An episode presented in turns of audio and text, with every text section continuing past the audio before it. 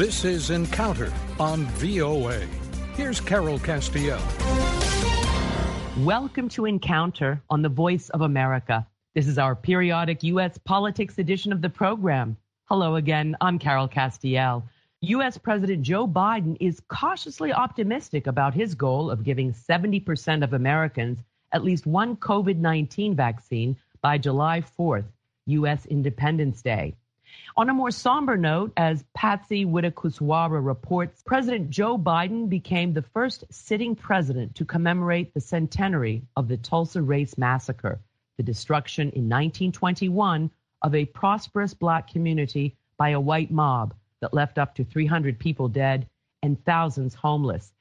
At the event, President Biden took the opportunity to condemn the plethora of voter suppression bills being considered or passed by more than a dozen Republican controlled state legislatures. More Americans voted in the last election in the midst of a pandemic than any election in American history.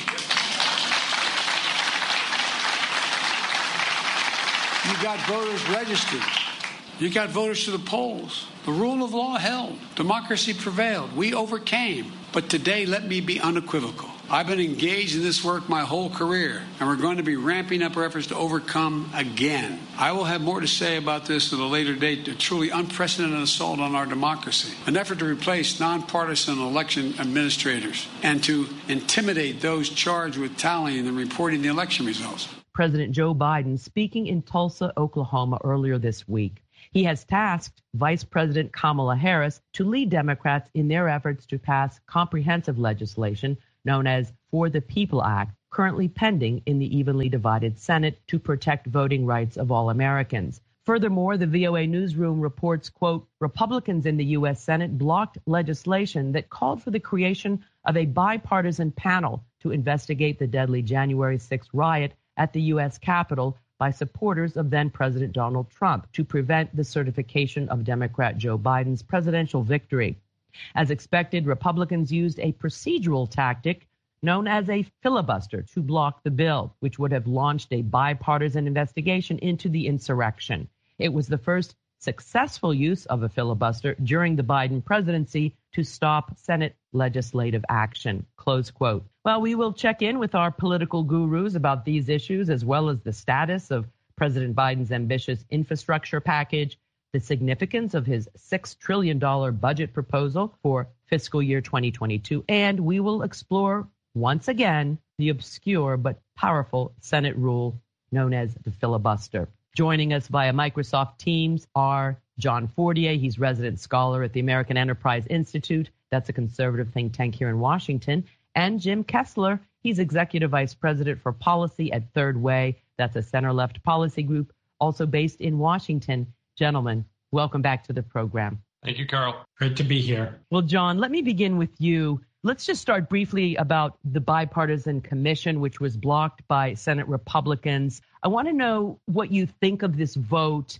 Many analysts are saying if the Senate can't pass that on a bipartisan basis, you know, an investigation into this assault on the Capitol that affected all senators and members of the House of Representatives, then what can be passed on a bipartisan basis? Well, I guess I don't share that view in the sense that I didn't expect that this would pass. There certainly is some support on the Republican side. I would look at it this way January 6th is something, some of the core activities that there is broad based bipartisan abhorrence of. The day was a terrible day and shouldn't have happened. And there are many things that are going forward, investigations, prosecutions of individuals there that are, I think, all would agree on. You know, I think what this came down to is were we going to have an investigation where both sides felt that they could put their stamp on a definitive understanding of what happened on January 6th? And what Republicans broadly are saying that they didn't feel like this was going to be a fair shake or worth it. There certainly are going to be other investigations that go forward. We're not going to learn less material because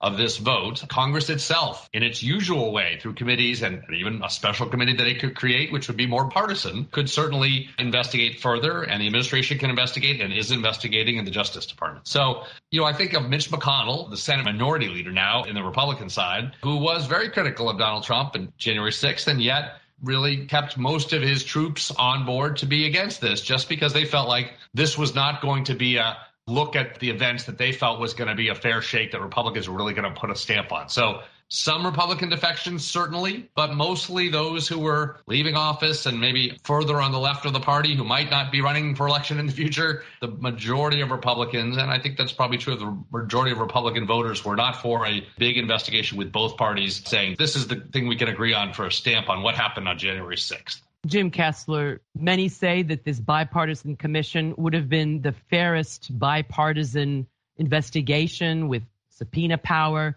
And the real reason that many Republicans, including Minority Leader Mitch McConnell, opposed it was more for political reasons, partisan political reasons. The 2022 midterms didn't want to antagonize President Trump, who was very much opposed to this commission. How do you see it? Yeah, I don't think this is about a fair shake or whether this was needed or not. Of course, it was needed. And I think it's not even quite about partisanship in the 2022 elections. I think it's about Donald Trump. And you have a Republican Party that was taken over by Donald Trump in 2016. There was a brief hope after his loss that some elements of the party would be able to break free from Donald Trump, show some independence, return the party to its more normal principles and traditions, and that is not happening. So, this vote is further evidence that Trump not only has control of the Republican Party, but those who would oppose him, for the most part, are just simply afraid of him. And I know that Republicans want to write a new narrative of what happened on January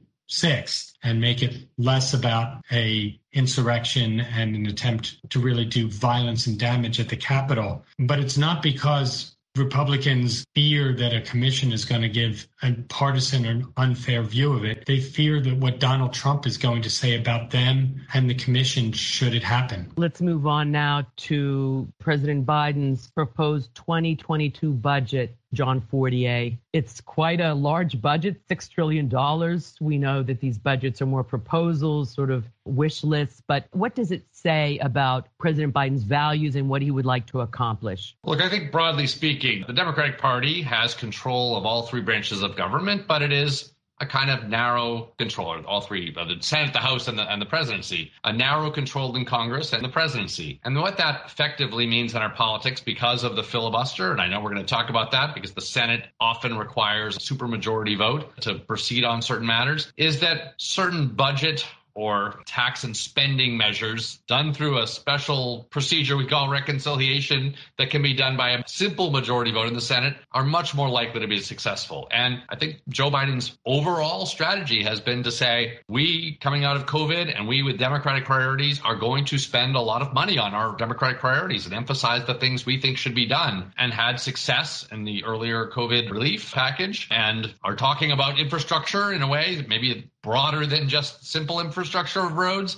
And in a budget, also going forward, will have the opportunity, if they can hold themselves, their own troops together, to do these things. You know, I think the politics of that is much better than the politics of all the other things that are much more controversial. And those things are harder to get done immigration, voting rights, other things. They require overcoming the filibuster. They're more controversial. These types of things, I think, while Republicans don't like them, are easier to do. The last thing I will say is, though, I think while things are going pretty well for the Biden administration, the economy and this ability to spend in this way, there are people warning, even Democratic economists who are warning that maybe this is too much. Maybe we are really not needing as big a stimulus, as much deficit spending as has been proposed broadly across the several packages, and that we might be seeing inflation. We might be seeing problems down the road. From a purely political standpoint, I think that here and now today is that things are going well. But there are potential storm clouds in the future, and I think that Republicans will be making the argument against these larger packages. The extent that we're raising taxes, there are some things the Democrats will have a harder time holding together. But I do think that by proceeding in these ways, they'll get a fair amount of what they want, whereas in other areas they will be stymied.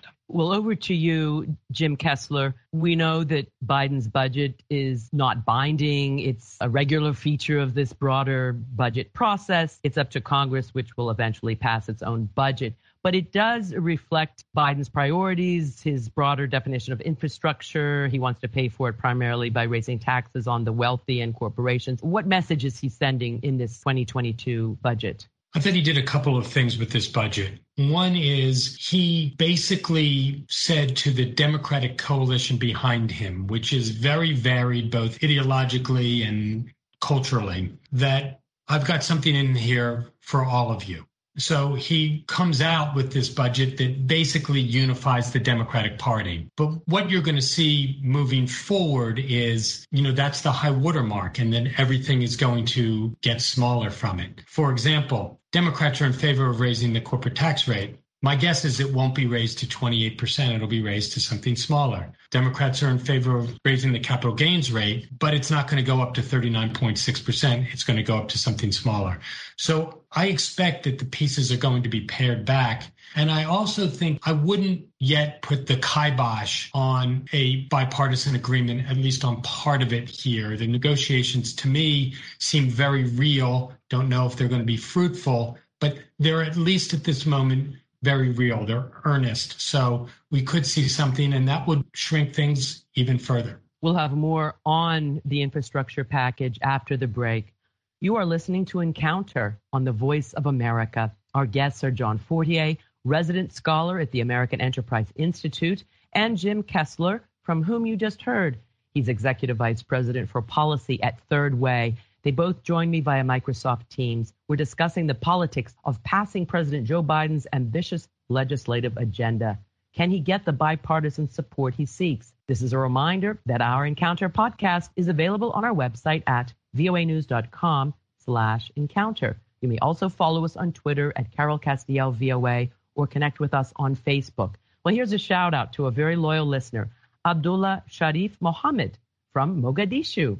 If you want to hear your name and home country on the air, please send an email to encounter at voanews.com or like us and leave a comment on our Facebook page. Let's continue our conversation about this infrastructure package. As Jim Kessler alluded, President Biden would like to pass this package. He's obviously made some concessions. Republicans particularly Republican Senator Shelley Moore Capito, with whom he has been negotiating, has made concessions, has raised their level of spending. How do you see this after passing that big COVID 19 relief bill? This is very important to President Biden. How do you see these negotiations going forward? Are you relatively optimistic that something can be done on infrastructure? John Fortier? I agree broadly with Jim that we have you know, again, because of this mechanism that you can do things with less than a supermajority vote, I think the Biden administration will get something out of this. He'll get a package. What it will look like is a little bit up in the air, and it will certainly be smaller, partly because of negotiations within their own party, and partly if they negotiate with the Republicans for some you know, narrower infrastructure bill that is probably more things that we think of as infrastructure. You know, the one joke going around town is perhaps that infrastructure bill will contain a lot of building in the state of West Virginia because, of course, the Senator Joe Manchin is the key Democrat and, and the key negotiator on the Democratic side. On the Republican side is Shelley Moore Capito, the two senators from a relatively small state. But look, I do think that we're going to see something. There'll be some sort of Biden win because of the nature of doing this. But again, a lot of the tax issues even holding together 50 Democrats. There will be some issues with that. It will be pared back. And again, on some of the spending issues also. So he'll get a win like he won't probably in some other areas that are not budget related. But again, it will be a long slog of compromises that gets to something not quite what he proposed, but certainly some things in the direction that he proposed. And I think the administration is smart to put many of its priorities, even the symbolic ones, in the form of these spending type bills, which can get done at least in a certain way. All right. So, Jim Kessler, obviously Joe Biden, a uh, creature of the Senate, he really wants to do things in a bipartisan way. And he's going out of his way to do so. But he's also antagonizing many left and center left Democrats at this point. Is he engaging in kabuki theater to show he is trying to, in good faith, negotiate with Republicans on infrastructure and then eventually, you know, use budget reconciliation, this tool that allows the Senate to pass with a simple majority so the Democrats could pass something? How do you see it? The Biden team is very good. It is a very seasoned team. Some of them are veterans from the Obama administration that went through a lot of these negotiations before. So it's, you know, there's just a lot of experience there. And they see a number of avenues to get to the goal line. And one is through a, a partisan process called reconciliation. Another is through bipartisan negotiations. And there's another way in which it's kind of a hybrid. So I think they feel that they haven't cut off any options. You know, there was a meeting, first meeting this week between Republican Senator Capito and Biden. And the message out of the meeting was that it was frank. In Washington parlance, that means bad and constructive, which in Washington parlance means good. So I do think there's still a possibility for a bipartisan agreement on some version of an infrastructure bill to happen. As we speak, the negotiators are changing their positions. So we're in a 72 hour period where we may know by the end of the week or early next week whether this could really happen or not. Well, I don't know if we can briefly talk about the filibuster, but let's try to be as brief as possible. John Fortier. Many Democrats are worried about the fate of the Democratic agenda because of this filibuster.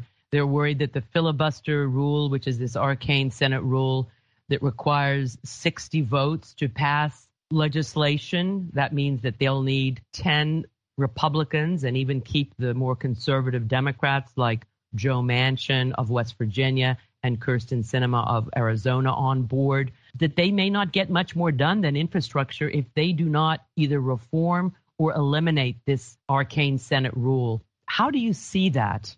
Well, the filibuster, just to be technical about it, is that you need 60 votes to cut off debate. So we can't endlessly talk about something that we actually get to the vote. And that has been something that both parties have used in the Senate. The minority party in the Senate often has a lot of ability to block or shape or slow legislation because of those sets of rules about debate. Democrats have all the power. They have the House, the Senate, and the presidency, and yet they have these tiny majorities in the House and especially in the Senate where it's tied. And one of the things that's very difficult, this idea that Democrats would get rid of the filibuster. First of all, it's a big step. It's been done before in certain areas. We had some on judicial and other nominations several times, both parties, but it's difficult to do. And in this case, it really requires all of the Democrats agreeing to this. And then potentially all of these agenda items would then be subject to a very narrow majority vote. So think about a conservative senator, Joe Manchin. There's also Kyrsten Sinema in Arizona, another senator, who are more supportive of the filibuster, even though they're Democrats if we were to get rid of the filibuster, they would be in the crosshairs for every tough vote that Democrats wanted to bring forward with voting rights and immigration and other things that you know, they, especially in West Virginia and their conservative states, might not look forward to taking all of those votes. And they've said pretty strongly that they really wouldn't entertain getting rid of the filibuster. There is a question, perhaps in a limited way, in some particular bill or particular area Maybe they can be persuaded to go and get rid of that. But of course, you know, this is a very narrow majority. And of course, Republicans someday will be in charge as well and might use those new tools to do this, some things Democrats wouldn't like. So I think the basic story is on budget matters. The Biden administration has been smart because they can get some of their priorities done that way, but they're going to be stymied in a very difficult way on some other key issues that the more progressives in their party really want. And again, voting rights and immigration and gun control and other things, which won't get done with the current rules rules. And as I say, I expect probably won't get done because those rules won't be changed. Jim Kessler, your turn to comment on the filibuster as you know, even former President Barack Obama has said that this is a relic of the so called Jim Crow era, the era of segregation. You have basically 30% of the population controlling the majority. Why should we continue to be beholden to this rule, notwithstanding a couple of the Democratic senators who really are not willing, at least so far, to give up on this rule? Is there any room, you know, for reform? That could mollify the Sinemas and Manchins, these Democrats? Where do you see the Democrats on this, given so much more legislation that they really feel is important voting rights, possibly immigration, but particularly voting rights legislation? If I were going to put my $2 bet down on what's going to happen to the filibuster during this session of Congress, I would say that it, will be in the exact same place that it was when Congress started. I do not think that there is support in the Senate among Democrats, enough support to get rid of the filibuster. Could there be some modest adjustments to it? Possibly. I don't know what they would be. The senators on the Democratic side who are pointed to as opponents are Joe Manchin of West Virginia, Kyrsten Sinema of Arizona, They've made their views known. There are more Democratic senators who are not in favor of this. They're just keeping silent. And because Manchin and Sinema have been so loud about it, they can afford to just keep their mouths shut. So much of the Biden agenda can be done, the economic parts, through reconciliation. That's quite a bit. There are some other areas where things can be done through bipartisan agreement. Chuck Schumer has a bill called the Endless Frontiers Act that is really aimed at competition having to do with China. He's got a Republican co sponsor, Indiana Senator, Senator Young, who's a Republican. I imagine at a certain point, that's a major bill, will get done in a bipartisan way and get to the president's desk. Issues like voting rights, issues like guns, issues like immigration, they're really going to be hard to do with that 60 vote margin. And that is a price that unfortunately we're just going to have to pay right now. As we close, John Fortier, one other issue that Jim hasn't mentioned that may garner some bipartisan support as we commemorated the uh, anniversary of the death of George Floyd at the hands of a white policeman. What about police reform? Do you see any prospects for bipartisan compromise on the so called George Floyd Justice and Policing Act? Well, look, I think there are some efforts to have bipartisan issues related to police reform. You could say not exactly police reform, but certainly on this question of sentencing and prison reform and the last administration, there were some bipartisan successes. Look, I think the difficulty is somebody like Senator Tim Scott, an African American Republican senator from South Carolina, has a record on these issues and has some proposals, which I think the core of could probably grab bipartisan support, maybe something a little bit amended from that. But you know, many Democrats will feel that that's not enough. Many Republicans will feel like the George Floyd Act and efforts there are going too far or too anti police. So it is possible. I think we'd have to settle for something more modest. Jim Kessler, you didn't mention police reform previously on our program. You said that you thought there might be some compromise on gun safety legislation. It seems like you're excluding that as well. How do you see the police reform compromise or consensus? Do you see potential common ground on that? It could happen. There are three legislators who are really in the room trying to figure it out. It's Democrat Cory Booker from New Jersey, Republican Tim Scott from South Carolina, and Democrat Karen Bass in the House from California. They're all African American. All three of them are negotiating in good faith and are trying to reach an agreement. And that is the first ingredient that you need in any negotiation. And there's a fair amount of trust level between those three. I know Joe Biden would like to sign something into law as well. Republicans have been using crime and the rise in crime as a campaign issue against Democrats. And that's one of the reasons why it might not pass, because doing something might benefit Republicans less politically than doing something. So I think that politics are going to play a factor, but I think we could see something get done here. Over to you, John Fortier. Quickly, I don't know if it's too early to ask you, but what about the 2022 midterms? Normally, the so called out party, that would be the Republicans, gain seats. What do you see happening so far, more than a year out. You're right. that the big picture is that the out party, out party, of the presidency, tends to do well in midterm elections. And you have to realize that both the House and the Senate are on the razor's edge. Just a few seats in the House and one seat in the Senate would tip the body towards Republicans. You know, I think without knowing all the specifics, that's probably more the default that we would expect some gain in the Republican side and probably one or both of those chambers moving toward the Republican side. You know, the bigger question really to ask is yes, we expect Democrats to not do so well in those elections, but how well they do or not is really determined by how well the economy is doing and how well Joe Biden is doing. And Joe Biden right now has some pretty good numbers for job approval.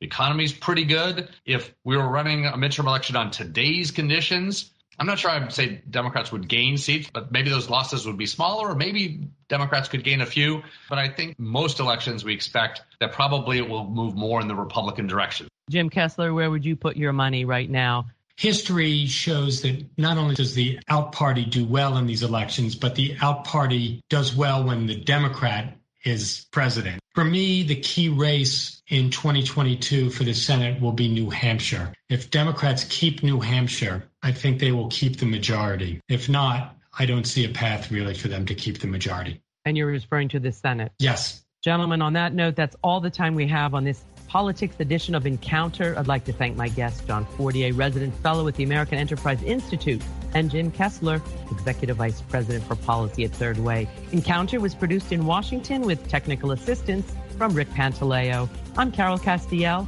Join me again next week for another encounter on the Voice of America.